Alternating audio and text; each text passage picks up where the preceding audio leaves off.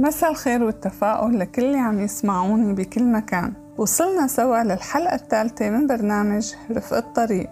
حلقتنا لليوم رح تكون عن حاجة بتخيل إنها من أهم الحاجات لحواء بكل مراحلها العمرية وحالاتها وأوضاعها. حزرتوا شو هي الحاجة ولا لسه؟ وشو غير الفضفضة وفش الخلق ممكن نعتبره من أهم الحاجات والمتطلبات لكل صبية؟ اللي بتختنق الوحدة فينا إذا ما فضفضت وفشت خلقها وحكت. ومستحيل تقدر أي أنثى تعيش بدونهم أكيد لأنها عاطفية وحساسة والحكي بالنسبة إلها علاج. مو بس سرسرة فاضية ونق مثل ما بيتهموها معظم الرجال. بيبقى الاختلاف بين كل وحدة والتانية طريقة فش الخلق والتنفيس عن الغضب. كيف كل وحدة فينا بتفش خلقها وبترتاح؟ ولمين بتفضفض وبتحكي؟ ويا ترى دايما بيكون اختيارنا صح؟ للشخص اللي منثق فيه ومنحكي له. ولا بكتير أوقات ثقتنا بتكون بغير محلها ومنندم ومنتضايق أكتر بعد ما نحكي. عن تجربتي الخاصة من صغري لهلأ اعتمدت أكتر من طريقة لفش خلقي فيها كل وحدة فيهم بلجأ لها حسب درجة الغضب الحالة النفسية المكان والتوقيت. ما فينا أكيد نعتمد طريقة وحدة لكل شي. حتى بهالشغلة حواء ملولة وبتحب تغير. طبعا الوحدة لما تكون لساتها صغيرة وأول طلعتها إجمالا بتختار حدا من العيلة أو المقربين لتحكي لهم ويساعدوها. ممكن تكون أمها اختار رفيقتها أخوها. كل وحدة فينا أكيد بتختار اللي بترتاح له بتحسه قريب منها وممكن يفهمها. بس إجمالا حوا كتير قليل وصعب لتحفظ سر.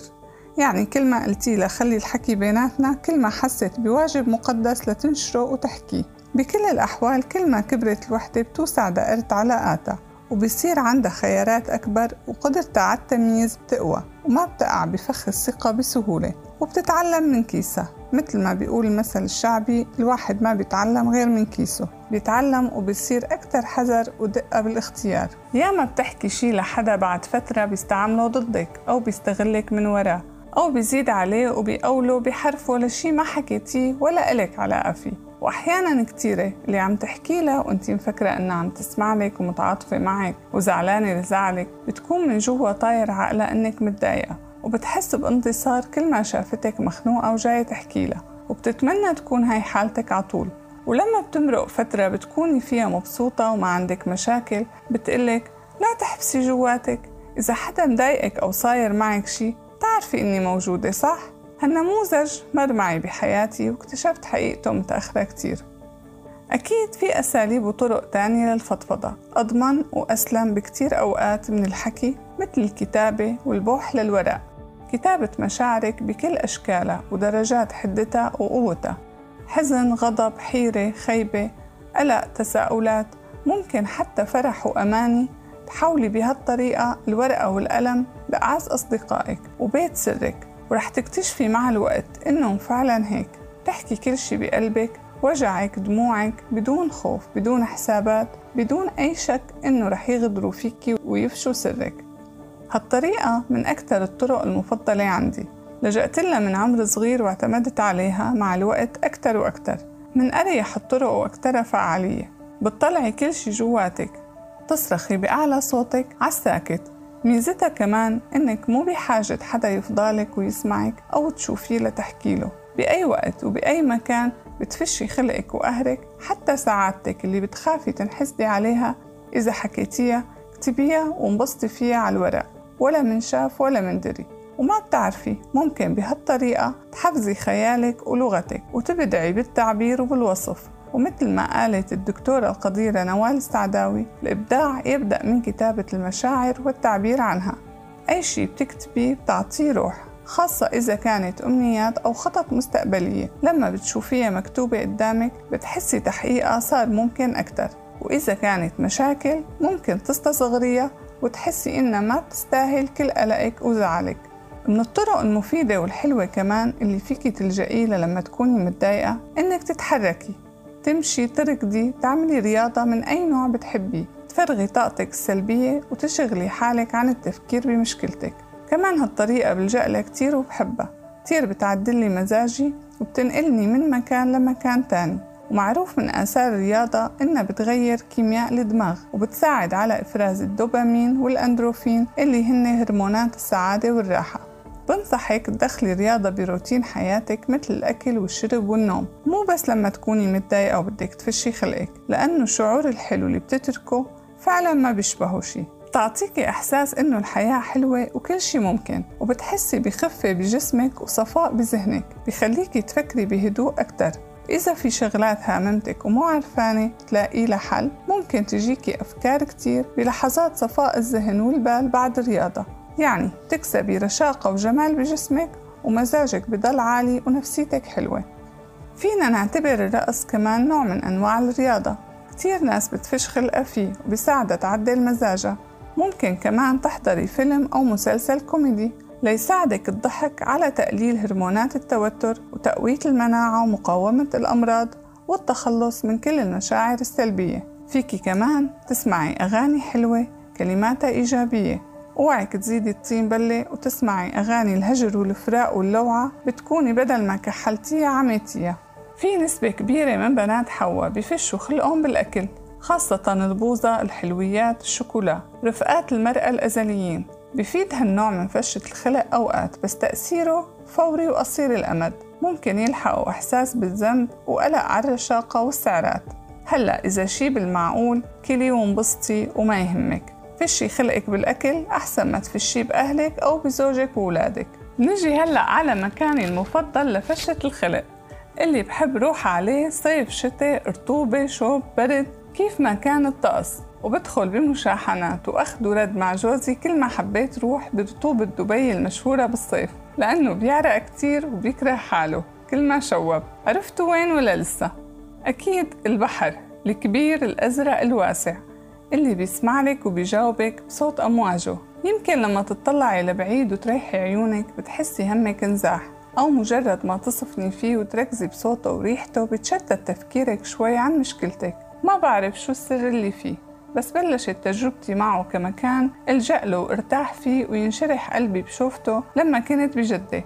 كان طوق النجاة وفرشة الخلق وأحلى مكان للتأمل والصمت ودراسة المشكلة من كل جوانبها. حتى لو ما زرته كل يوم بكفي أعرف إنه قريب وموجود. وبيستقبلني عند أي طارئ بدون موعد مسبق بدون إصدار أحكام وبصدر رحب كبير. أهم شي إنه بيسمع وبيبلع وكمان لا من سمع ولا من دري. جربي انت كمان كل ما كنتي متضايقة تروحي على البحر. مع فنجان قهوة تروقي أعصابك تحكي له كل شي زعجك تريحي عيونك ونفسك وترجعي أروق وأهدى. شو ما كانت الطريقة اللي بتريحك لتفضفضي وتفشي خلقك اعمليها. ولا تقلي قلبك وروحك بالزعل والهم. لا تنامي أبدا وانت متضايقة من أي شيء أو أي حدا. ما في شي رح يدفع الثمن غير صحتك ومخزون طاقتك وسلامك الداخلي. كمان مثل ما قالت الدكتورة نوال السعداوي المرض هو حزن متراكم في الجسد ولا فرق بين المرض النفسي والمرض الجسدي. وصدقيني ما في حدا أو شي بالدنيا بيستاهل تأذي صحتك وروحك من شانه. بزماني كان يضيق نفسي ويجعني راسي وما أقدر نام ولا أفكر وما يضل شي طعمة أو لون حوالي. لهيك قررت ما أترك شي بقلبي. اللي زعجني واجهه وعاتبه واللي ما بترتقي مكانته عندي لمرتبة العتاب أكيد ما رح أزعج حالي بسببه وما رح يفرق معي. العتاب واللوم شرف في ناس كتير بحياتك ما بتستحقه. دايما عيدي ترتيب الناس بحياتك مع كل مرحلة بتمري فيها. مع كل موقف بيصير. الدنيا وأحوالها بتتغير والناس بتتغير معها وبأي وقت اللي بيحبك عن جد واللي بيهمه زعلك مستحيل يزعلك. ورح يسمع لك ويحس فيكي ويعمل كل شي ليرضيكي. ودايما لما بتختاري الحكي والبكي علاج لضيقك رفقيه بالحذر ودقة الاختيار للشخص اللي بدك تحكي له وتأمنيه على مشاعرك وخبايا روحك. وإذا متضايقة من أي وضع أو ظرف ما عندك غير ثلاث خيارات. يا بتطالعي حالك منه أو بتغيريه أو بتتقبليه بشكل كامل لبين ما الله يفرجها أي تصرف غير هيك يعتبر جنون وحرق أعصاب.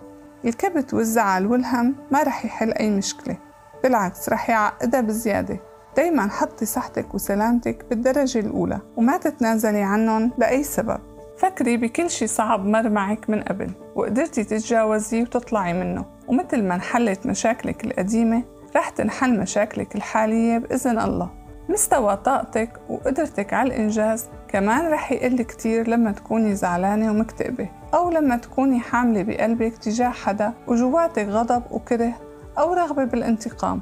كل هالمشاعر السلبية بتخليكي تعبانة ومكسرة ومالك خلق تعملي شي. لاحظي لما بتكوني مبسوطة عم تحضري لعيد ميلاد حدا من أولادك أو لحفلة لرفقاتك. تشتغلي نهارك كله برا وجوا وبتلحقي على طلبات الكل حواليكي بدون ما تحسي بتعب. وبتطلع حفلة مرتبة والناس بينبسطوا وبآخر اليوم بتقولي لحالك أنا كيف قدرت أعمل هالشي كله بيوم واحد؟